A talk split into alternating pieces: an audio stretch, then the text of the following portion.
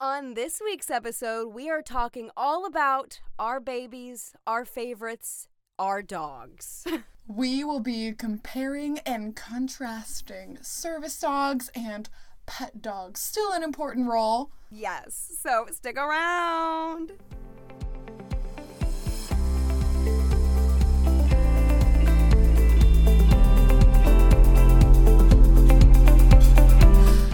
And welcome to Rare with Flair. The podcast where two 20 somethings with the same rare disease are living our best lives. I am your host, Casey. And I'm your host, Cassandra. Hello, everybody. Welcome to another week of January 2021, or whenever it is that you're actually listening to this episode. Probably not when it came out.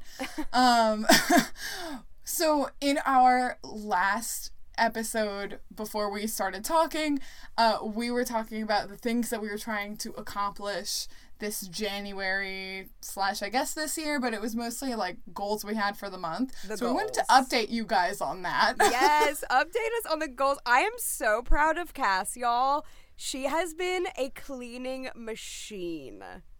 It has incredible. been an emotional exorcism, to say the least. It's amazing because we send each other voice memos on our texts, and she was sending me a voice memo one day, and there was like this relaxing spa music in the background. and I was like, What is this spa music? And she was like, I'm cleaning. I am listening to spa music while I clean. So I did uh I did do the Marie Kondo thing and one of the things she said is and this was kind of difficult for me but she was like don't clean with music that you like and that has words and stuff because you'll get distracted and I was like no I won't but I was like okay fine I'll try it. She said silence first and I was like I think I'd die. No. But then I she also said maybe like nature sounds. So I put on this relaxing spa playlist from Spotify. So I'll link that in the show notes if anyone wants a relaxing playlist. Well, she sent it to me, and now I literally play it every single night while I'm doing my night routine for bed, and it's incredible. I really do. So, like, when Spotify Wrapped happens at the end of this year, it'll be all just spa music for like my like singing top. bowl Yeah. So also. Case has been cooking I've a been lot of like healthy meals. I've been cooking up a storm and like I I think a lot of I mean I don't want to, you know, not all blind people, but a lot of blind people don't like the kitchen for many reasons and I was Mm-hmm. always one of those people. Uh, cooking is very visual and my phone is my best friend. I do use my phone to zoom in on a lot of things. But y'all, Totally. I am cooking. I have been cooking a lot of healthy recipes and I never ever have done this. Like it's some maybe it's something about my late 20s, but you're you're not in your late 20s and you cook. So I don't know. But I don't know. I like I just like to cook, but at the same time, yeah, it's fun. It's fun and I'm so proud. I'm so glad that you're, you know, not just doing it, but you're actually enjoying it. Yes, something flipped where I'm like domestic now. I'm like cooking and cleaning, and it's very exciting. So, I know. So here we are, we cooking are. and cleaning, cooking living and our best cleaning, lives. Living our best lives. 2021, best lives. We, you know, the hash, the the tagline says we're living our best lives, and nothing is more true. We are living our best lives. So, Honestly, we're both feeling like pretty good, and pretty so good, pretty good. it's been nice. You know, we're still not going anywhere, but it hasn't been too too bad. yeah, which is why you got to cook and clean if you're not going anywhere. You got to do it stuff in your house. You got to entertain yourself somehow. So- yeah. Anyways, today, like we said in the intro, we are going to be talking all about our dogs. Cassandra has a service Yay. dog named Romana. I have a pet dog named Rupert. As you can see in the title of this episode, their nicknames rhyme. Uh, they don't rhyme, but they are Rue and Ro, which is Which is the cutest perfect. thing. And our Perfect. nicknames are Case and Cass. So Guys, guys, there was guys. never a truer quartet Never. that needed to be made. never a truer quartet ever. So Name a better quartet. Name oh, wait. Name a better quartet than us and our dogs, Case and Cass and Rue and Ro. We love our dogs to pieces. We were like, we need to do a whole episode, and we would love for this episode to be a little bit contrasting, comparing and contrasting pet dogs and service dogs. What are the differences? Um, I think it's really interesting. It kind of delves into like the disability part of our lives, but also just the life part of our lives. So that's what we try to do with this podcast, anyways. Yeah, we're super psyched, but unfortunately, it is going to be an exercise in self control for Case Oh. because we do not have 100 reviews yet. So Yes. go to Apple Podcasts and give us a review because we have missed out on the glorious opportunity of being able to hear Casey's dog voice this episode. Yes. So yes. If you don't know what she's talking about, when we get 100 reviews on Apple Podcasts, I'm going to do my dog voice for the podcast, and it's incredibly embarrassing and wonderful at the same time. So I love it out. so much. So go go give us a review. I'm going to have to use so much restraint to talk about my baby without doing it, but I can. Do it. It may have to be edited out Yeah, if it comes yeah. to it, but we can do it. We can do it. I believe in you. Truly, I can do it. I Um, can do it. I can do it. So we wanted to start by talking about how we got them because those are pretty different stories. And I've never heard Case's story about how she got Rupert, so I'm actually really excited. Yeah, well, there's a lot I feel like of about our dog journeys that we don't really even know about each other that we've never told the full story to each other. So this is like going to be a thing for both of us. But yeah, so my dog Rupert, he's two years old. He is a Bichon Frise, and he is strictly a pet. He's not a service animal of any kind. I grew up with two Bichon Frises. They were my everything as a child, and I'm very prone to allergies, and these dogs are hypoallergenic, and their dander really doesn't bother me at all, and I knew that going into this. So um, I did buy Rupert from a breeder, and I will do a quick, quick, you know, disclaimer. I know the adopt don't shop movement is very big and I think adopting a dog is really really a wonderful thing, but I I have gotten a lot of hate for buying from a breeder. I will say I bought from a very reputable breeder who is really into keeping the breed standard intact and I was telling Cassandra the other day if breeders didn't exist, breeds would no longer exist. And having breeds of dogs is important mm-hmm. because some dogs are bred for working, some dogs are bred for companionship, some dogs are bred for pulling a sled, some dogs are bred for leading the blind, like Romana. So they mm-hmm. all have their purposes, and Bichons are really good for my lifestyle. I'm I don't have the lifestyle to have a husky. That's just not my lifestyle. So anyway. So, but it's it, the story of getting him is really funny. I actually went through like five different breeders to get him because I was really trying to get an ethical. Where do you go to look for that, first of all? So, just so maybe our listeners who are interested in potentially getting a, a dog that is bred but in a reputable way. Yeah, so like the American Kennel Club has a list of people who have been certified and all of that. Cool. So um, I can try to send some links for the show notes, of course. But actually, so I really wanted a boy, and that's just me being picky. Nothing against girl dogs at all, but I grew up with boys, and I I, had this breeder in line that ended up having all girls. and so, Oh no! and no disrespect to girls. I know some amazing girl dogs, including Romana. But um, I already had the name picked out, and I just had it. I had my heart set that this was my boy, and this was his name, and this was who he was. So anyway, all girls, and then a few other things fell through. Um, and so anyway, it was like I was in Disney World when I got the email that this breeder had worked out, and I was over the moon excited, and I saw my dog's picture for the first time sitting on Main Street, USA. Talk So- about Disney. talk about magic. Disney magic. There's so much more to the story of why things fell through, but let's just say like it's one of those things where I was crying, like I was like everything keeps falling through, what is happening? And it was one of those things where it was like he was he was meant to be mine and he came into my life mm-hmm. at the right time and it was all meant to be and it all fell into place perfectly. So what about you? Tell us. I know you kind of went over this in episode 2 about the process of getting a guide dog, so you know, but tell us your story of how you got Ro. Right. So it's definitely different. So the way it works is for a guide dog, you kind of instead of picking a breeder, you pick like a school where they train the dogs and they breed the dogs and they you know, they raise it up so that it's ready for you to you know, be a mobility tool and also, you know, be your friend and, and bond with you. So there are a lot of different guide dog schools in the United States. Usually, people that have gone to a guide dog school are very die hard about the place that they got their guide dog. I've seen that. Um, so you see like a lot of school pride, which I think is kind of cute. I but love it's it. it's different based on how they train the dogs. Some use more positive reinforcement, some use more traditional methods, which are, are also effective and also work. But I ended up deciding to go to I applied to two different ones and I didn't get in one because I guess something in my eye report showed that I might have had like I think they didn't think I was blind enough, which is Oh. really funny. And that tends to happen to uh, people with usable vision, but uh, you know, just to to keep it on the record, I am legally blind. I I do I do qualify for a guide dog, but it was just the way that the report was written um, didn't accurately represent my my vision and my functional vision not just like how much i can see in perfect lighting but how much i can functionally see in lots of different Yeah, can I butt into that for like five seconds? Like, oh for sure. we talk about a lot how when you're in a doctor's office with like indoor lighting and all the perfect things, it's so different from how you might see outside in the bright sunlight or outside in the dark or in all these mm-hmm. different places with the glare and all of that. So like our vision inside a doctor's office is not necessarily reflective of what our vision actually is in the real life. So oh yeah it's very ideal and honestly the the chances of our us being in a an environment like that are super low Abs- so absolutely.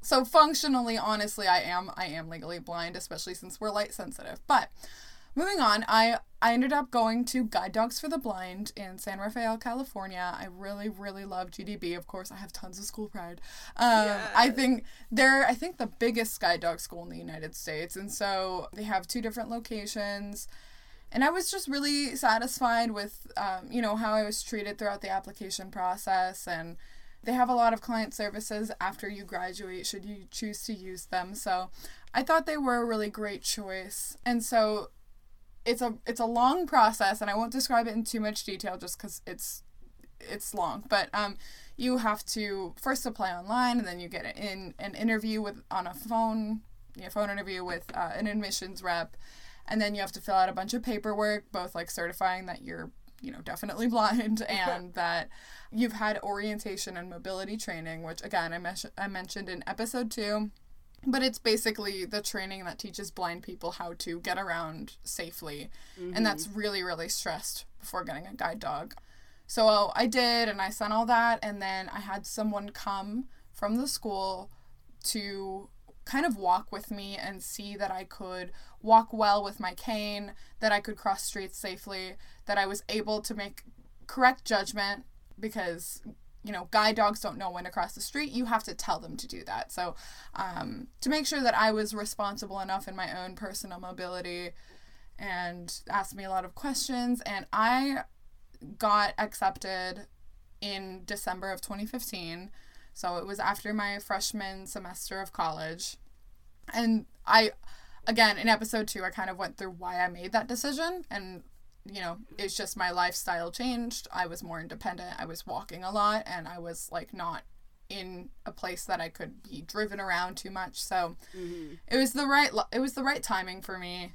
But because there's a long wait list for getting a guide dog and guide dog schools don't like to train first time handlers that live in snowy states, which Ohio is one of those, over the winter time because it's kind of a lot to go home with your first guide dog and try to figure out how to work together in the snow. So, Right. um so I finally got accepted in August of 20 or not wow, of 2016. Yeah, there we go.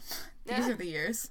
So I I had to wait probably a good 9 months after I got accepted, but I think it was really good timing for me and you're there for 2 weeks, so I went to go to California and I got my dog. The first day they kind of orient you to the, the facility you'll be in for a couple weeks, you meet your classmates. And then the second day is dog day, and it's just super, super special. You don't know anything about your dog before you get there uh, until like probably 20 minutes before you get your dog. It's so nerve wracking. Ah, that's so exciting, And. I will I will reference those points later on based on what we're gonna talk about. But yeah, it was just it was just I would love to also hear how you like you and F- Rupert's first meeting because Romana, you know, they told us their names and their uh, their gender and their color. Keep in mind, most of these people are totally blind, so they needed to do that. Yeah. Um, and so we'd go back to our rooms, and then they would bring us our dog, and it was just like such a magical experience. They knocked on my door and then they just brought me this this gift. I like was so in shock and it was like so uh I, I it's so hard to describe, but I just like I I was like super nervous. I dude, I hear my dog outside the door. It's so funny. Ah, Um, she knows you're talking about her. she knows. Um, but uh, you know, I, I was super nervous. I I was worried that she would not like me, oh. but I gave her some kibbles so her, that she would be okay with me, and then they were like, "Okay, we're gonna leave the room now," and I was like, Oh, "Oh, no!" oh wow. and so then you know you just have to start trying to get to know your dog and she was super happy she loved to sniff everything and i sat on the floor at her eye level. This is gonna level. make me cry. I literally feel emotional, Cassandra. Like I literally, girl it was just i, I know i'm literally like feel emotional. i sat at her eye level and i had a pouch of treat this is my dog okay Th- and this is so on brand i had a pouch of treats on my on my side like tethered to my side and then she starts coming toward my face and then I ended up leaning back to the point that food spilled out of my pouch, and she immediately went for it, and I was like, "She's Oh. so spicy." She is spicy. She's a sassy girl. We love But her. I remember I looked at her and I was like, "Oh, girl, we are going places," and so Uh, it was just well, your the personalities mesh. Like I feel like you're a sassy queen, and Romana's also a sassy queen, and your personalities go together so well to me. I love it. Yeah. Oh my gosh, I don't think that there's a better pairing for me. But yes, please tell me about your first Rupert experience. Well, this is really funny. So, like, Rupert flew in uh, to the airport because my breeder was a, a flight away. Because Bichons are very Wow, rare, and like I said, I wanted a re- I wanted a reputable breeder, and they're rare. So, anyways, this is really funny though. I had watched a lot of YouTube videos of people getting their dogs at airports, and in every video, the dog was really timid and calm and kind of shy and like you know and scared. Like, obviously, a dog is gonna be scared in that situation. Sure. I I get Rupert. He is like a bouncy, happy, licking my face, Oh. like, and it's so on brand because, I like, I wouldn't necessarily say he's like a super hyper dog because he does sleep a lot of the day, but he is just a peppy, happy boy. Whereas like the Bichon I grew up with was super old soul, chill, like calm, and Rupert's like a puppy at heart. Like he'll like the opposite of old soul, like young at heart, puppy at heart, and um. And I remember in the car on the way home, he was like just jumping all over me the whole time, so hyper. And for a split second, I was like, "What have I gotten myself into? Like this is like he's a lot." But then I inst we instantly bonded, and I think it's a little different when you get them as a puppy compared to like I feel like it's a mm-hmm. little easier to bond when they're so little. But I feel like with Romana, it is interesting because she's had a whole other life before she meets Yeah. you. Like she's had other people and other trainers that she's lived with and loved, and so it does take I To- think maybe yeah. more of a minute to be like- honest, I kind of had like an existential crisis when we graduated because, um, you know, after the two weeks and we were still getting to know each other very well and like we were still very new. Think of only knowing someone for like two weeks. Like Right. it's not a long time. But one of her, she had two different puppy raisers. Um, and Romana was two when I got her. Also, I feel like I never mentioned Romana's a yellow lab and she's six now. I just like skipped all of the information. Um, but I had this moment where like when her her first puppy raisers came to the graduation and they were from Utah and it was this older couple, they were super sweet and you know when they left i just like felt so i like i was so emotional because Yeah. You know, she had this whole other life. Yeah. And I felt almost a little bit guilty. Yeah. Even though I knew like this was this was the purpose and that's what puppy raisers sign up for to raise a dog to give it away to someone who later is going to need it and use it. Absolutely. But seriously, I felt like, oh my god, like, you know, this was her life and now like now she lives with me, but you know, I, I wonder how she must feel and how they must feel and I was just like Yeah. feeling all the feelings. yeah, and like dogs are very adaptive, and of course she's totally your baby now. But I can see how it would Oh, be yeah. a little bit like, oh, we, I, we got a bond and all of that stuff. Yeah. Wow. Right. She had six months with them when I had only two weeks. Right, So, you know, it exactly. was Two weeks. overwhelming. Two weeks is hardly anything. Yeah, but I love that story though. It's so beautiful. The, our our meeting of our of our babies for the first time. We love it. Oh my goodness. Okay, speaking of names though, since we had backtracked, Yeah. please, please tell me about picking your your puppy's name. My boy's name. Well, like for years before I got him, I'd always, always thought about what would I name my dog, you know? And I always kind of wanted to name a dog Fiyero from Wicked, um, the musical Wicked, because I love Wicked. And I thought that was a cute name, like Fee and Euro and the nicknames. But anyways, anyways, my favorite piece of media ever, ever, ever is Buffy the Vampire Slayer. Shock, shock. So I feel like I mention it on every episode, probably as much as I mention theater. Or I mention Buffy. Um, so the, my favorite favorite character is a character named Rupert Giles, and the thing is, is that everyone on the show calls him Giles, which is his last name. Like they, he goes by Giles. But I thought Rupert was a much cuter dog name. I like the like old British sound of it. Sounds like a British butler or something like Rupert. Yeah. Like it just sounds like I love it for a dog. And I was like, it's a perfect dog name. It's from my favorite character from my favorite show. So he's named after Rupert Giles from Buffy, and but I call him Rupert. So instead of Giles. But when I'm mad at him, I say the full name. I'm like Rupert Giles. Oh, I miss him. I'm at my parents' house. I, oh, I almost did the voice, Cassandra. I almost went into the. Aha! Uh-huh. I miss him, and I literally. Okay, sorry. Yep. Okay. What about so something very interesting about guide dogs? I'll let you say it for people who don't know. Yes, I get this question a lot, but people do not get to name their guide dogs unless they are, you know, home bred and home trained, which is pretty rare. But if you're getting a guide dog from a guide dog school, you do not get to name it. So um, it's actually really funny because guide dogs often get really funky names. Yeah. And I kind of knew that going forward sometimes like I had been in blind spaces before I ended up getting my guide dog, so I I knew several people with guide dogs, and I had learned a bit about them, so that helped aid my decision to apply. And then you know, when I went to get her, I was a little bit more informed than t- next to nothing, but I had this massive fear before going to guide dog school that my dog was gonna have a horrible name uh, Yeah. because it's completely within the realm of possibilities. And then it's like people so blame I- you because they think you named her, and they're like, "Oh, why would you, You name think you name? yeah. And granted, okay, you can change your dog's name after you receive them, um, but you know they hope that it will be something similar sounding. Just because, like I said, I got her when I was two. She was raised and trained by other people, and if you want to see more on that process, I plugged this on our guide dog episode. But my the place I got her, Guide Dogs for the Blind, has made se- like several pieces of media um, called Pick of the Litter about both the puppy raising process and then the guide dog training process. So Yes.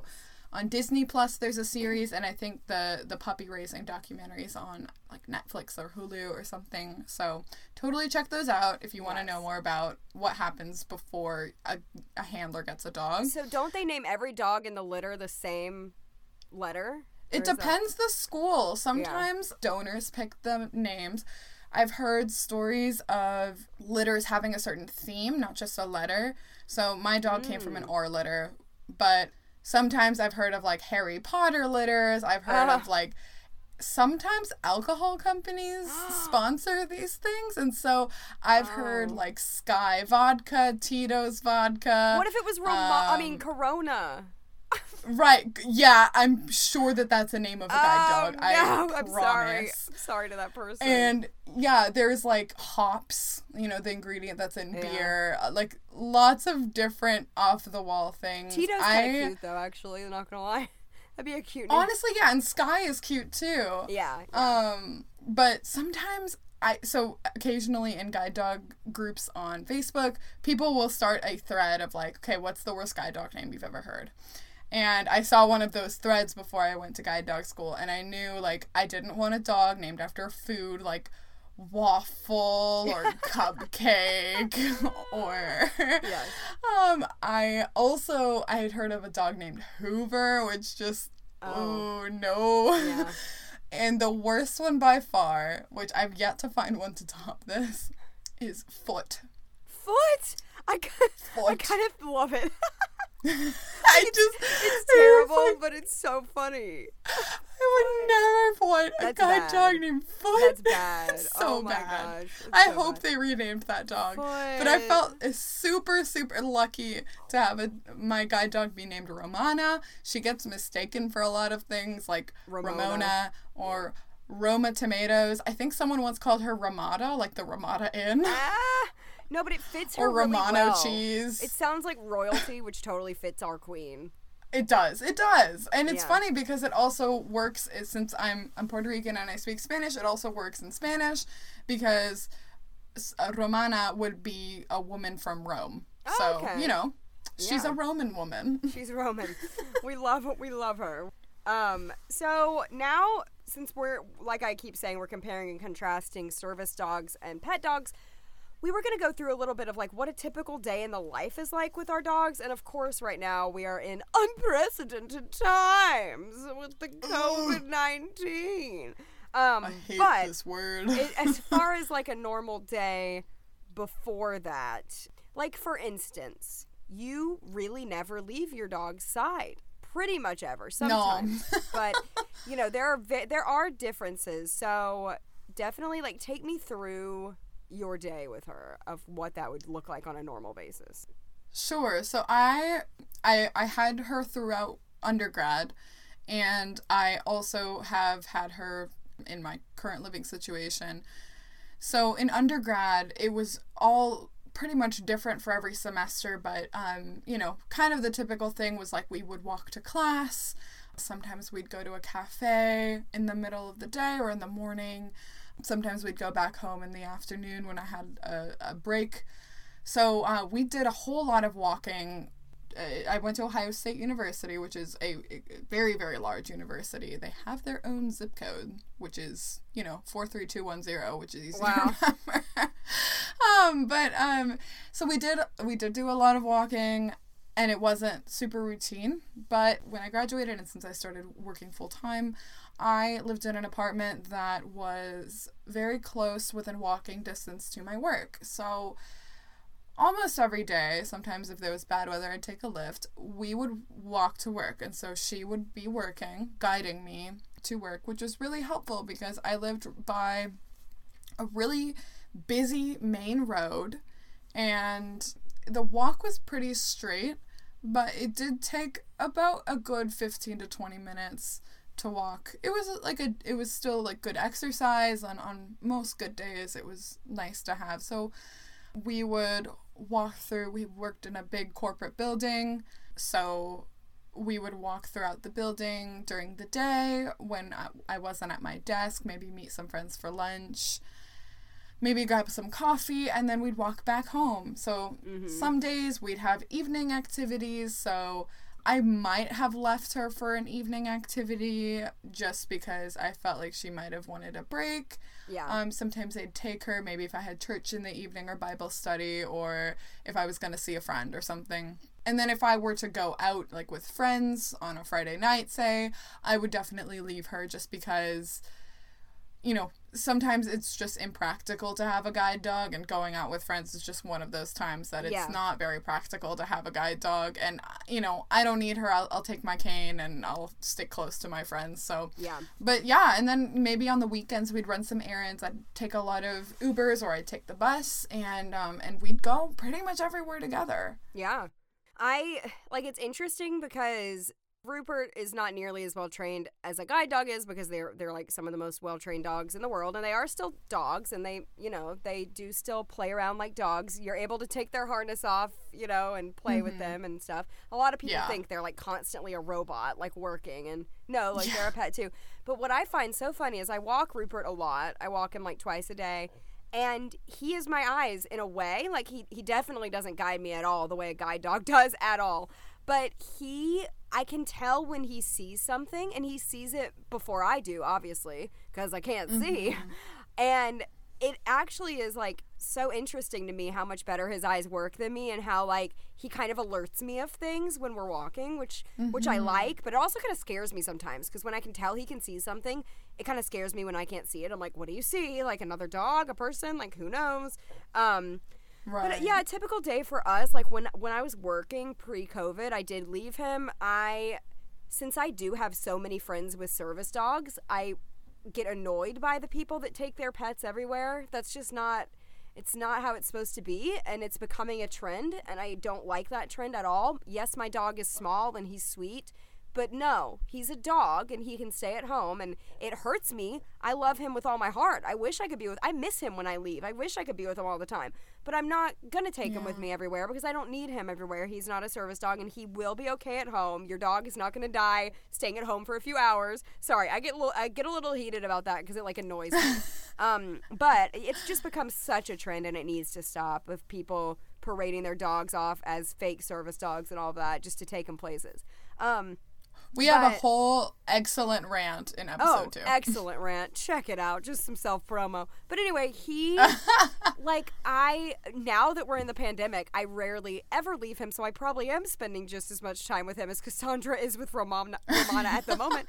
I work from home. I rarely leave, and he has gotten he never never had separation anxiety before this pandemic and now he started to get that and we're going to have to work on that mm-hmm. when things start getting back to normal but yeah so that's my typical day with him he's always by my side he's my baby i, I keep saying that wait. like yes you have a Rupert cam. I do have a little Rupert cam, so I can watch him when I leave. And I only, I didn't have that through his whole life. I only got that when he started showing signs of separation anxiety because I was trying to train him out of it. And uh, we have gotten, we've gotten really far. We've gotten way further than we were um, at the beginning of his separation That's anxiety great. but I had to I had to monitor him and see how he was doing, and so I still obsessively check my camera and look at his cute little face and look at his cute little body. And so yeah, I know. It's been it's been really really weird having a guide dog in the pandemic because um, I do know some handlers that got their dogs just before the pandemic, so it's been like even stranger that you have this dog that you're supposed to be using. But um, but I know that Romana is she's incredibly smart, um, and so I rarely get to work her because again I'm being super safe and I'm not going anywhere and besides that I can't you know, it's not like I can drive so I'm not besides not walking too much um you know but we're doing what we can. And so sometimes I'll just take her on a walk like a pet. Yeah, but there are times where sometimes I'll need to grab something at the store and I can't get it delivered. So we will walk to the store and you know, I get to put on her harness then and it's just so nice to to be able to have her work can be my eyes and I can really just take a, a breather and let Yeah. her pretty much take the wheel. So like when you walk Um, her in the neighborhood, you don't put her on harness. Like you you said you walk her like a pet. Does that just mean like on a leash, regular leash? Yeah, I just yeah, I'll just like walk her with a leash sometimes, Yeah. you know. Yeah, yeah. um I, I where I live now it doesn't have like a great great sidewalk, so like I would rather just have her on a leash in a in a parking lot even Yeah. though she she has and can work there, but um but yeah, I, I did that last week, but at the same time, I regretted it because it was so bright outside. But Mm. I noticed she started subconsciously trying to guide me, which is kind of incredible.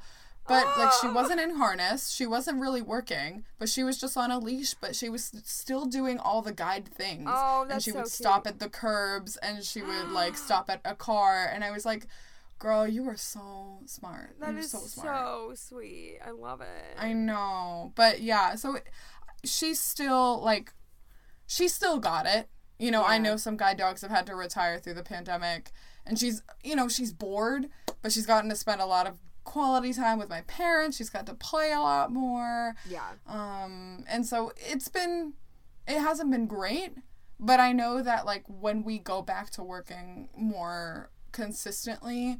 She's still gonna be doing good because when I put her in that harness, like she still got it. It'll come back to her. It's like riding a bike, they say. You know, it'll just. I think it'll come right. Even though I, d- I can't ride a bike to save my life, but uh, I think it'll come right back to her. I think so too. And she's still young enough, like she's six, um, Yeah. so that she's kind of in her prime. So I think Yeah. that she'll she'll still you know, maybe a little bit of a retrain, but she'll still be on ready to go. Yes. So, speaking of training, I want to talk about the difference of that too, of training a dog. Because obviously, like, I got Rupert as a puppy. He knew nothing. He was not potty trained. He was not chewing trained. He was not any kind of trained. And I will say, like, I, I worked very hard with him, and there are some things I'm really happy that he has learned and there's some things that he still isn't that great at but i you know i had to potty train him i had to go through all that and it was very and he i will say like i worked so hard with him on that and he is perfectly potty trained. He would never ever ever dare think of going in the house which is so nice. But you know i was up at two in the morning letting him out of his crate to go potty. I was having to watch him like a hawk and uh-huh. then he the whole chewing process of teaching him not to do that and like you know i had to teach him not to beg for food and he never does. He never does. He still is horrendous at jumping on people when they come in the house. And actually he, he went to obedience school and that was the one thing he passed obedience school but that was the one thing he failed. He failed the polite greeting is what they called it. He cannot greet people politely. He gets way too excited. Like people make him more excited than anything else and he kind of loses his mind and like can't be reasoned with when people come in the house especially now during the pandemic because i have nobody over anymore. So when people do come over Right. It's this big thing for him. So yeah, is he perfectly trained? No, but he walks pretty good on leash. He's potty trained. He doesn't beg for food. Like there's a lot to be grateful for with him, but he, you know, he's not perfect. He he was a bad chewer. He went through it. I mean, he's still on occasion will chew things to kind of get my attention, but it's so much better now that he's two.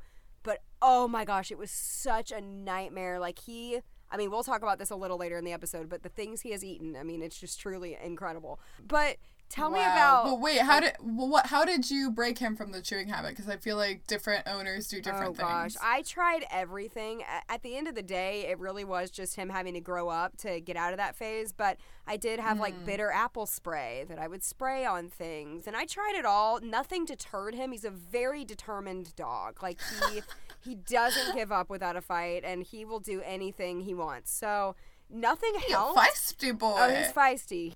It really was him growing up to get out of out of the teething phase. Now he rarely chews Yeah. on anything anymore, but well, that's good. That's Yeah. totally good. Yeah, but he never like ripped your furniture or anything. oh no, he did it, a lot of it. Oh, no. But I watched him like a hawk. I'm a helicopter mom, so he never got too much damage. Plus, he's a small dog. Okay. like bigger dogs can do more damage to furniture and things like that. But Totally. no, I, I have bite marks in many a table and chair at my house right now. Absolutely. Hey, a small price to pay for a beautiful baby. Absolutely. Oh, dang it. I was about to do the voice. Ah! Absolutely. I like have to stay so adult. funny. Absolutely, Cassandra. Yes, right. Like stay adult, stay cool. Don't do your dog voice. Don't do it. Um, Oh, it just comes out. I can't help it when I talk about him. He's just so cute. The restraint this is taking of talking about him for an hour, I just can't. You Um, guys, you should be so proud. But like training a guide dog, I'm just curious at how much you have to do to keep her training intact because obviously she's fully trained when she comes to you, but it's not like like do you how much do you have to do with her? Right. So part of it is general maintenance and part of it is like handler specific. So of course, again, I got my dog when she was 2.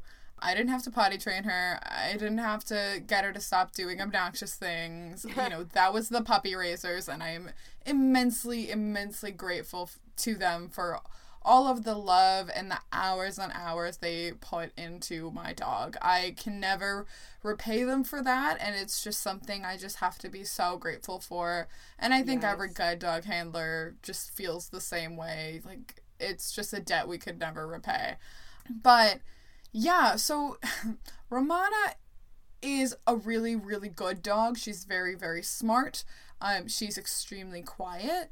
And so she has barked like four times since I've gotten her, and they That's were all while she was off harness, usually playing, and usually with another dog. But, you know, hmm.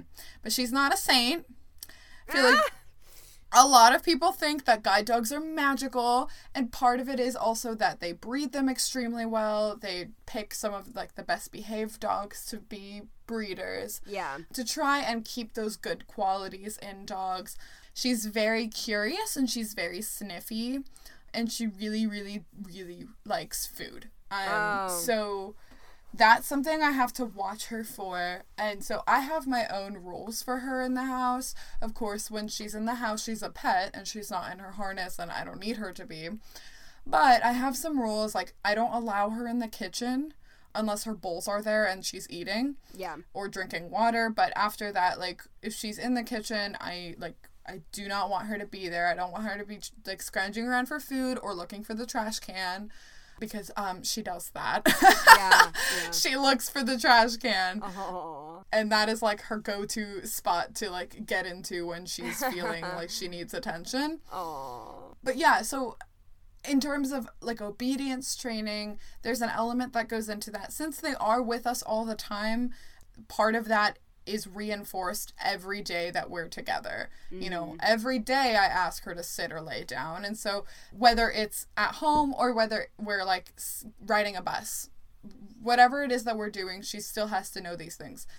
However, I think recall is something that can be improved with her. Um, I don't often use recall too much, but if I let her run around in like my parents' backyard, for example, it does take her a minute to come back. Ah. So, you know, something I could work on with her for sure. But with a guide dog, also, what's cool is you can. You know, people ask me, like, does your dog know any tricks? Like, no, I guess her guiding me is the best trick. Yeah. But yeah. um, where I got her in Guide Dogs for the Blind, they do clicker training. So for those that aren't don't know or are unfamiliar, clicker training is basically you get this box that makes a really loud click sound, and they are conditioned to know that that loud click is excuse me is always going to be followed by food. So dogs that are super food motivated and praise motivated, they are excellent clicker training dogs, and Romana is both of those things. So she oh. is so good with clicker training. She is incredibly smart and how how I use that is I also teach her what things are. So it's really helpful as a guide dog handler when I'm in a crowded space or an unfamiliar space and I want her to find something for me, I can tell her to do that and it's so helpful. Like I I've taught her how to find chairs, I've taught her how to find water fountains, trash cans, poles and like specifically pole you know, she doesn't know the difference, but I know when I'm coming up to like a pole with a traffic signal Yeah. so that I'll I'll tell her to go find the pole Oh wow. and yeah. then she will take me to it so I can push the button. And then, you know, she knows other things that were taught to her prior to me. Like, she knows how to find stairs and the edges of curbs and um, a few other things. I, uh, she, she does know who people in my family are. It's not like something you're supposed to teach them, but she just knows who they are. Yeah. So sometimes if I'm following people, I will tell her to follow, like, my mom Oh yeah. and she will she will target them in a crowd which is really helpful so um and most recently over the pandemic i did teach her so her favorite thing is to lay on a cushion when we're at home so i taught her how to find her cushion oh when i want her to go and lay down yeah. But yeah so i think it's more of like both it is reinforcing and it is like obviously reinforcing good behaviors but also i can teach her how to locate stuff for both of our benefits yes, yes. And I will quickly throw in um, my my favorite tip for housebreaking a dog because people constantly ask how do you housebreak a dog and this is the my dog was housebroken in like a week. He was housebroken really well. So this is the way you do it. You watch them like a hawk. And if that means that you have to have a, a leash on them inside the house, by all means do it. If you can't watch them, put them in a crate or have a leash on them, but watch them like a hawk. And the second you see them squat to pee, you pick them up and you put them outside. You have to catch them in the act. If you don't catch them in the act, it's not going to work. And that is my advice. So for all you people who have dogs mm. that are still peeing in the house, you have Good to catch tip. them. You have to catch them in the act. tip. You can't. You can't yep do it any other way. Right. Well, because dogs, and and this is also really important and, and has to do with also me training my guide dog. Dogs don't know that like if you if you see it after it's happened and you Yeah. uh, correct them then they don't exactly know what it is that they did wrong. Yeah, they have to know while it's happening. So if i if i've you know my dog is super super responsive to me but very few other people. Oh, yeah. so um so if she'll take advantage of someone's trust or if she will like i try to keep her in specific places. I i she's never usually out of my sight um or you know in a place that i feel like she could get to anything specifically but if i do walk in on her and she has gotten into something i mean i can't really correct her then because Right. Exactly, it's a little too late Exactly. Exactly. but but wanted to quickly talk about one other little difference between a guide dog and a pet dog and it's the entire idea of retirement which is so sad to think about Yes. So sad. i hate thinking about the idea that my dog will one day have to retire but know. I know that it'll be when she's ready, hopefully. Sometimes dogs can pass before then, unfortunately. So I, I, I really, really hope that doesn't happen. I hope that she can have just a, a beautiful little transition. But Yes. basically, the idea is that guide dogs work about from the age of two for about maybe eight years, six to eight years until they're about maybe 10. And I'm like trying not to think too hard about it because Oh, we've already passed our fourth year, so Oh, we're about stop. halfway done. Uh-huh. Stop. Uh, but um, basically, it's just when a dog either is ill and like has some health significant health problems that would affect their ability to work or they're just getting older and they're getting more tired and they don't love working anymore. You know, guide Yeah. dogs they they love working. My dog when she's in harness, she's so happy and she feels so like useful and I think that, you know, we just we have this super tight bond and I know that she just loves to work. But the moment that like she doesn't it's gonna just break my heart into a million pieces. stop, but I know stop. that it'll be the time for her to stop being a guide dog. Yeah. So, you know, what that looks like is different for every handler. And I can't say for sure what our retirement is going to look like because I'm not sure what my situation is going to be at the time that that, that happens. And also, it depends on a lot of factors, like whether you're going to get a second dog or or you know a future successor dog or Yeah. um, your living situation at the time or the dog's physical health but from guide dogs for the blind you get first choice to keep your retired guide so you get to keep your dog as a pet and they get to live in the life of luxury in their 401k that they banked and eat Ah. all the treats because I'm very strict about my dog having treats because I don't want her to gain too much weight that it would like hurt her hips or anything. Yeah, yeah. But she will get all the treats and get to lay on all of the soft things. Yeah.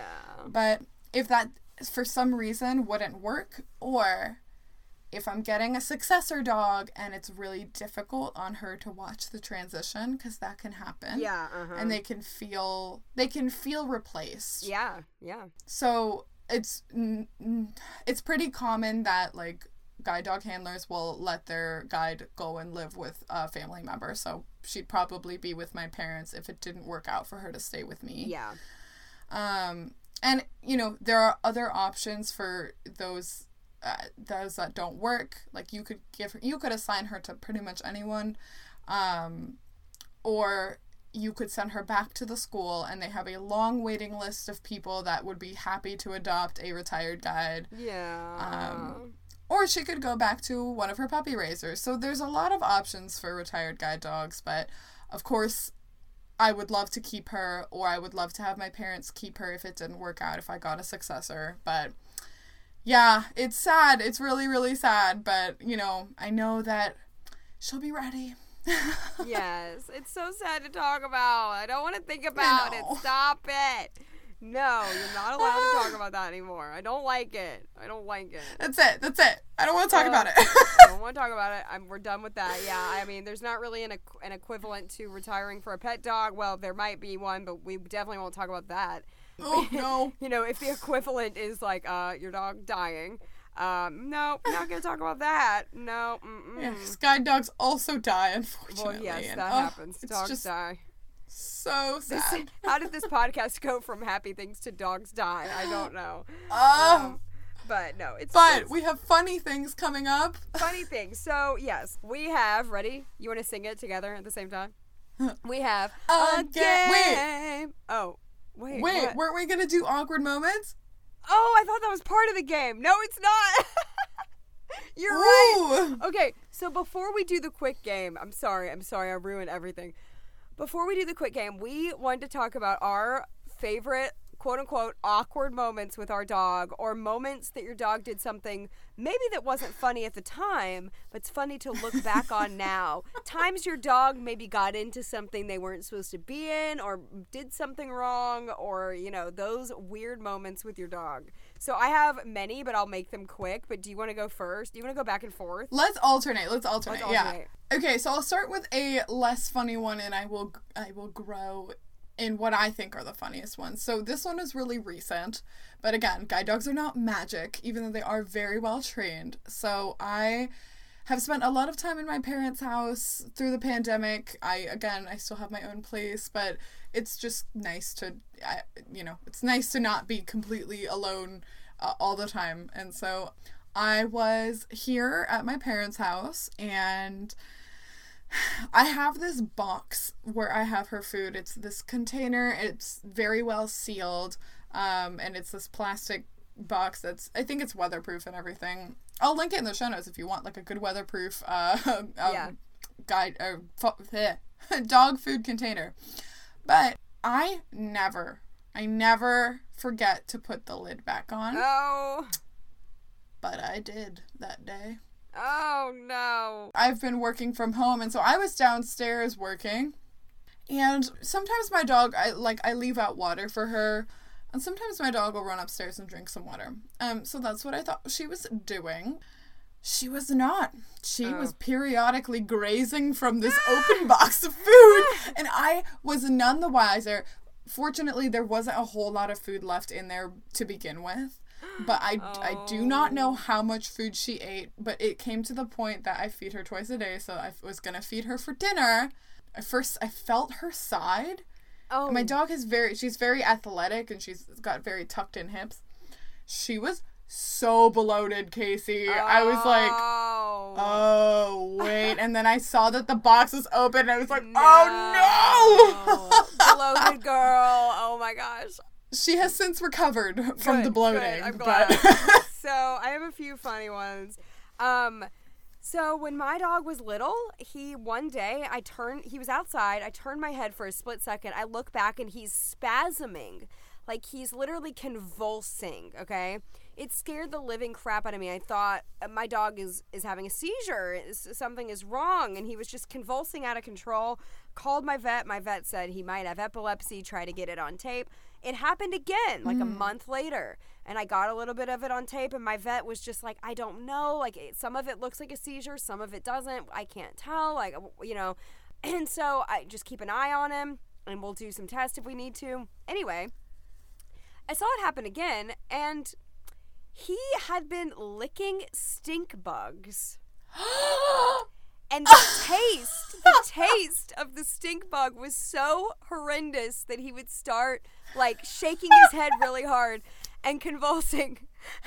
And I told my vet this, and he died. And the, the first few times I didn't How did you happen find out? because I knew that I had had some stink bugs out there, and I and I smelled it. You know how this you, there's a certain smell of stink bugs, so like yeah. my blind self used my sense of smell, and I smelled it, and I was like, he is licking stink bugs, and like I just could not believe that that was what was happening. So yes, He wanted to be friends. that was that. That's that story. That's hilarious. Okay, I have two more, but this is like the infamous Romana story. So when I was in college, I lived in my sorority's house for a couple years, and so the second year I was there, I was in my own room, and it was around Halloween, and I had a large bag of mini Reese's cups. But, you know, I went downstairs. I closed the door to the bedroom, but I didn't close the door to her crate. so I went downstairs and I was I talked to some people. It was not that long a- period of time, truly. And usually she was very good about staying in her crate. Like she would just chill there and then I'd come back.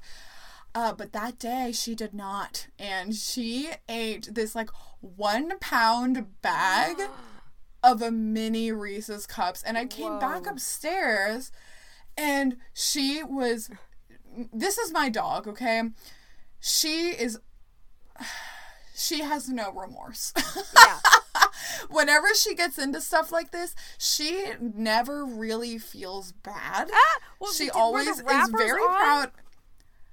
Um, yes, yes, the wrappers were on. They were wrapped in foil. Oh my and God. and for a while I was genuinely confused because like the bag was just like it didn't look like it had any bite marks or anything. It was just like a very clean open. Weird. And so I was like, wait, did she even eat this? Did someone come in my room and grab them? Like I had no idea. There was no wrappers on the ground. So I decided to call poison control and I was like, my dog ate a bunch of chocolate. Um, help me. yeah. and they they said that well you know and pro tip for anyone whose dog eats reese's cups most they're mostly peanut butter Yeah. and they're also milk chocolate so it's not actually the worst thing that they could possibly eat um, but then then they asked if the wrappers were on and they said is she a lab and i Oh. said yeah she's like you know what she'll probably be fine she had no diarrhea. She didn't throw up once from the whole ordeal. But several days later, I found wrappers in her poo, and I didn't work her for a few days, and so Yeah. that was her punishment. There you go. Mostly because I didn't know if she was going to to like actually have diarrhea, and I didn't want that to happen in public. Yeah. Um, so I kind of fed her bread for a few days, but like I was scared the daylights out of me. Honestly, I had no idea. I was like, is my dog gonna die? Like oh, that's so she scary. was absolutely fine and was very proud of herself. Happy Halloween, Romana. Happy Halloween. I have two little moments that scared the living daylights out of me at the time. One time, Rupert chewed through a cord that was on. It was a lamp cord, and the lamp was on, and he got shocked and like electric shock. Oh! And he started screaming and like ran away with his tail down. And it, like, he, I mean, it could have been really bad. It could have been really bad, but he was fine, and it's very scary. Um, and I didn't see it happen because he was underneath my bed and it was like my lamp on my, my bedside table and he was doing it in secret underneath my bed. Um, another time that scared me to death was when he was a little puppy. He went behind my washing machine and he was stuck behind the washing machine and I I'm I can't move a washing machine. Like I Yeah. it was way too big. And he like actually had to like like get out of it like backing up like he like backed backwards out of the washing machine and thank goodness he got himself out because that scared the crap out of me so those two moments they're not even really funny moments but looking back i'm like oh my gosh this dog put me through the ringer when he was little like i cannot believe him My last story was while my dog was working, and I almost forgot this happened, but I I remembered, and it was hilarious. Um, I think it was the summer after I'd gotten her. I was at a convention, and I had gotten a scholarship from uh, like the American Council of the Blind. So thanks, thanks for getting me through school. But um, I was on the stage, and uh, I was gonna give a like an acceptance speech, like a thank you for helping me get my dreams, all of those good things that. Um, and there was the table with the board of directors. It was a very low table, and it was next to me on my left. And so I went up there with my guide dog, and I started speaking. And then I felt it what and I g- glanced behind me. Casey, my dog, found her way while on harness into like practically into the lap of the VP that was next to me. She was licking his face while I was speaking, and I couldn't do anything. I couldn't correct her while I was at the podium. Oh but I my was just God. like, she was. She took uh, lots of liberties there, which she has never done anything else so like funny. that. But it was hilarious. I, I think it was the kind of thing where she started probably licking his hand, and then she just got bold and like got, up onto bold. the edge of his chair. But girl, I like Girl. wrapped up as fast as I could, and I like kind of yanked her down Yeah. with me, and I was like, I can't believe you Oh did that. my gosh, that's so funny though. Ah, it's even. but I guess she gave him her acts it. thanks. Yes. I know. yes. oh my gosh, I love it. Well, now, do you want to say it Now now? we have a game. a game. So this is a quick rapid fire game. We'll try to make it quick because we are already have talked for a very very long time. So Our longest episode is about our dogs. longest, yeah, on brand. Honestly, on brand. Okay, so first is what is your nickname for your dog? Do you have any nicknames for her? These are just rapid fire questions about our dogs, by the way. Okay. Yeah. Several, but mostly it's Angel. I mostly call her Angel, but I also call her BB, uh, Ro Ro or Ro, and also Romanita. Oh, so when Rupert was little, I started calling him Honey Bunches of Oats, but then it turned into Bun or Bunny. So I call him Bun and Bunny as often as I call him Rupert. I also call him Roo. I call him Rulu Bun. I call him Bad News a lot, or Cute News, or just News. I call my mom calls him Roddy Egg because he's spoiled rotten. Um, so yeah, those are his names: Bun, Bunny, Rulu Bun. Yeah, all those. I love it. Okay, what is Rupert's favorite toy? Rupert is not a toy driven dog or a food driven dog, really, but his favorite game his favorite thing is I have this puzzle game where you like hide treats in this like maze puzzle thing and he he loves it and he finds them all in 0.5 seconds. He's a smart dude, but um he lo- he gets so excited when I get that out. He can't even contain it himself. Oh my goodness. Yeah, Romana also doesn't really love too many toys. Um, but her favorites are she she will occasionally chew like a like a nylon bone. Um Yeah. She loves playing tug of war. Like that's her favorite thing. So I get her like, I have these felt ropes for her and so when she's excited she'll bring you a rope. um but um also she I, I for the pandemic and it's been really helpful i've got i got her this little cube that i put her part of her breakfast in and then i let her push it around like she's it looks like she's playing soccer it's so cute but she goes nuts for her little cube yeah, like it is it like a Kong wobbler cuz Rupert eats all his food out of that thing. pretty much yeah. Yeah. so she like she like kicks the cube Yeah. around and then like the That's food will he, fall out. That's what he does. That's what he eats all of his meals out of. Is a wobbler thing that he pushes the food out of. He loves she it. loves it He loves it. more than anything Yes, except her yes. rope Okay, so now favorite outfits for your dog. Okay, so I have several outfits. She has lots of, you know, gear besides her harness. She's got like coats and shoes that she despises because she hates wearing shoes. Um, but she's got lots of little bandanas and she looks Yeah. so cute in them. I keep buying her them for different seasons. Yes. Um, and then for Halloween, I'll usually do like a like a couple's costume with my dog. oh. So um, one time I was a pirate and she was a little mermaid. um, one time um, I did uh, Cruella de Vil and she was a little Dalmatian. cute. So yeah, those are the outfits I've dressed her up in. What about Rupert? Yeah, Rulu has a lot of bandanas for like every season. He has an Easter Dana, Christmas Dana, all that. Um, I call them Danas because I have to make everything cute in my dog, you know, uh, thing. Uh, he has some cute bow ties. He has a jack o' lantern costume. I just use the same one for Halloween most of the time for him.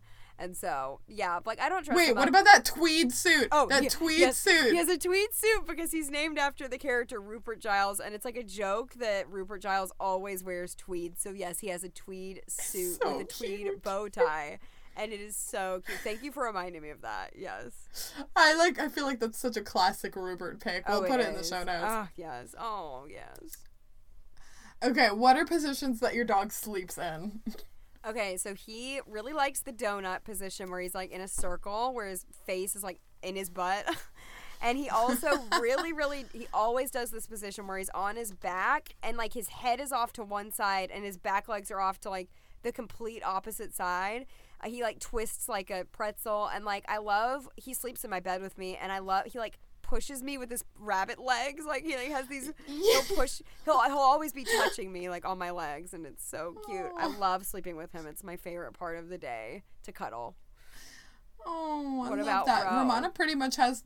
She pretty much does the same thing as Rupert, actually. So she usually is a very tight little circle um, when she's like sleeping at night. But yeah, she will do that funky snake position where like she looks broken. Yes, And so I was so scared when I when she would do that when I was in training with her. I was like, "Oh my god, is that normal? Like what is she doing?" So I'll put some of my like dog yes, snake I want to do that too. in there too. I want to put some of Rupert's Yeah. yeah. pictures in the show notes. So you know, yeah, check out the show notes. funny. um, okay, so what is the thing that gets your dog the most excited? Ooh, okay. Um, she loves it when people knock on the door. She Oh. always runs when people knock on the door. Um, she's very excited when she comes inside, especially when I take off a, maybe a coat or a raincoat she was wearing, depending on like how the weather was that day. Oh yeah. Um, so she'll like run and run and run. Um, or you know, seeing my parents or someone that she really loves, like she gets super psyched, and she also loves like to run. She's very fast Yeah. but there's not always a lot of places where she can run so you know she does get really excited it's kind of a treat Aww. Um, the thing that makes Rupert the most excited, besides people coming over, like I already talked about, is going in the car. He, if if he know, like I turn on the alarm when I leave the house, and if I'm turning it on and he knows he's coming with me, he will start having a panic attack, like in like of excitement. Like he gets so excited to leave the house and go in the car. oh loves it. that's so special Yes. okay um speaking of which of getting excited what do they do what does rupert do when he's excited when he's excited, he kind of loses his mind, like I talked about earlier. he just loses all like sense of like you know self. Like he just completely gets. He he's a very excitable dog, and he just I've never seen a dog get excited quite the way he does. And I wish I could calm him down when he gets like that, but he just kind of loses it. So yeah. that's so What about funny Ro? Romana's she's pretty similar to be honest um she'll like wiggle around on her back sometimes like oh yeah yeah. It which is cute, but I think the classic Romana's like super hyped is she does my family and I call it spin cycle. Uh-huh. But she will spin in like these super tight circles and Oh my like gosh. like and it's kind of terrifying and you don't want to get in the way because she'll just keep going and she'll take you out. yeah. But like she like flips her body in a way that I do not understand and it's really fantastic. So like sometimes she'll go like clockwise and then she'll go cl- counterclockwise for a sec. It's usually really short-lived. Yeah. But it's like pretty incredible to watch. Rupert kind of does something. He doesn't spin, but he does uh, what I call blitz, and a lot of Bichons do the Bichon blitz, where he will just start running like like as fast as he possibly can around the house, and it's hilarious to watch. He like makes these like funny noises with it, and yeah, like oh, it's so funny. So, what about what scares them the most slash things they hate the most? Yeah, so Romana isn't scared of a whole lot, but there's a lot of things she doesn't like. She hates any form of precipitation. So, and this was something we had to work through, especially since like we would be working in the rain and she would hate to like go over puddles because she Yeah. don't like to be wet. Like Yeah. So, you know, to the point that like I was a little bit worried, especially when when we'd cross a street and the curb was flooded. She would refuse, and that was a problem that Oh, we worked gosh. through. Yeah. Um, but you know, she's a lot better about it now. You know, she tolerates it, but she's not a fan of she doesn't really care for snow either. Um, she doesn't like to be cold, and she also hates walking over grates in the sidewalk. She will avoid it if she can, and if she can't, Oh. She like walks like really prissy on them Oh, I understand. Or like really that fast. Well, it's funny because Rupert actually doesn't mind the rain at all. He'll literally stand in the rain for like an hour if he could. Like he doesn't mind it at all. Oh. But he hates umbrellas. He's afraid of umbrellas when I open an umbrella. He doesn't like it. he doesn't like the toaster when it pops. He doesn't he doesn't like the oven when I open it. But something he really hates is being brushed, and that's unfortunate because Bichons need a lot of brushing, oh, and he hates it. He hates it. That reminds me, Romana does not like the Roomba. I have like I have Oh, a Roomba, yeah. the robotic vacuum. So you know she doesn't. She's not like crazy about it, but like she's not scared of it. But like if she's laying down and it bonks her, she will stand up and walk away and like come stand next to me and be like, "Mom, Yeah. that thing is bothering Yeah, me. yeah. Please." That's great. Okay, what is your dog's favorite dog friend? My dog's favorite dog friend is one of my best friend's dog. Shout out. His name is Groot. He's a golden doodle and he's my friend Audrey's dog. And he has an Instagram. I'm going to plug it. Groot the Dude, spelled D O O D, like doodle. So G R O O T, the dude. You know, I might even plug it in the show notes. He has a great Instagram. They're I like will. best friends. Like they're exactly the same size. They're both right around like 17 pounds or whatever, and they love playing together. And we love walking them together. We love taking them out to eat together back before the pandemic and doing a lot together. And he loves his friend Groot. So, yes. Oh, best that's so cute. Yeah. Romana doesn't get to see too many dogs super frequently, but if I had to say like the dog she sees the most often is um this woman that cuts our hair. Her name is Sherry and she has this really little I don't even know I think she's like a like a Maltese. Uh-huh. She's small. Um but her name is Lola and Oh. Lola, I think, is scared of Romana because Romana's quite larger than her. Yeah. But Romana really likes Lola. And so Oh. it's really cute and like they'll they'll kind of interact from a distance, but they will like they they seem to enjoy each other's company Oh, at least so cute. far away. That's so cute. All right, what's your favorite thing ab- or, or like what's like the cutest thing about your dog? Like when you look at your dog, you're like that's the cutest little thing I've ever seen. Oh my gosh. Um let's see. There's so many cute things. Uh I'll try to list them quickly, Ah. but like just her her whole her whole little face. Like she's got a, a little pinkish nose, which I just think is darling. Her little snout is like kind of short. Like I think labs can have longer longer snouts, but she has a very short one and I think it's just so cute. She's got like the softest velvetiest ears ever and her eyes are this gorgeous like amber color Yes. and and it also looks like she has like eyeliner on so she's really a pretty pretty dog She is. so uh but yeah i just i just look at her whole face and i'm just like you're the most beautiful being on this world She is so pretty. Like she's a beautiful looking. She's a great looking dog. I agree. Um, I think Rupert for me, I, the curls just get me. The ringlet curls, I just can't handle it. I love the curls. I love his stubby, short front legs. I think they're so freaking cute. I love the black nose and the black eyes against the white fur. I think it's really cute. I love the circular head. I love the curled up tail. I love the way he walks. I, I literally, I, I just look at him. I can't even handle it. How cute he is. So, oh my favorite. gosh all of him.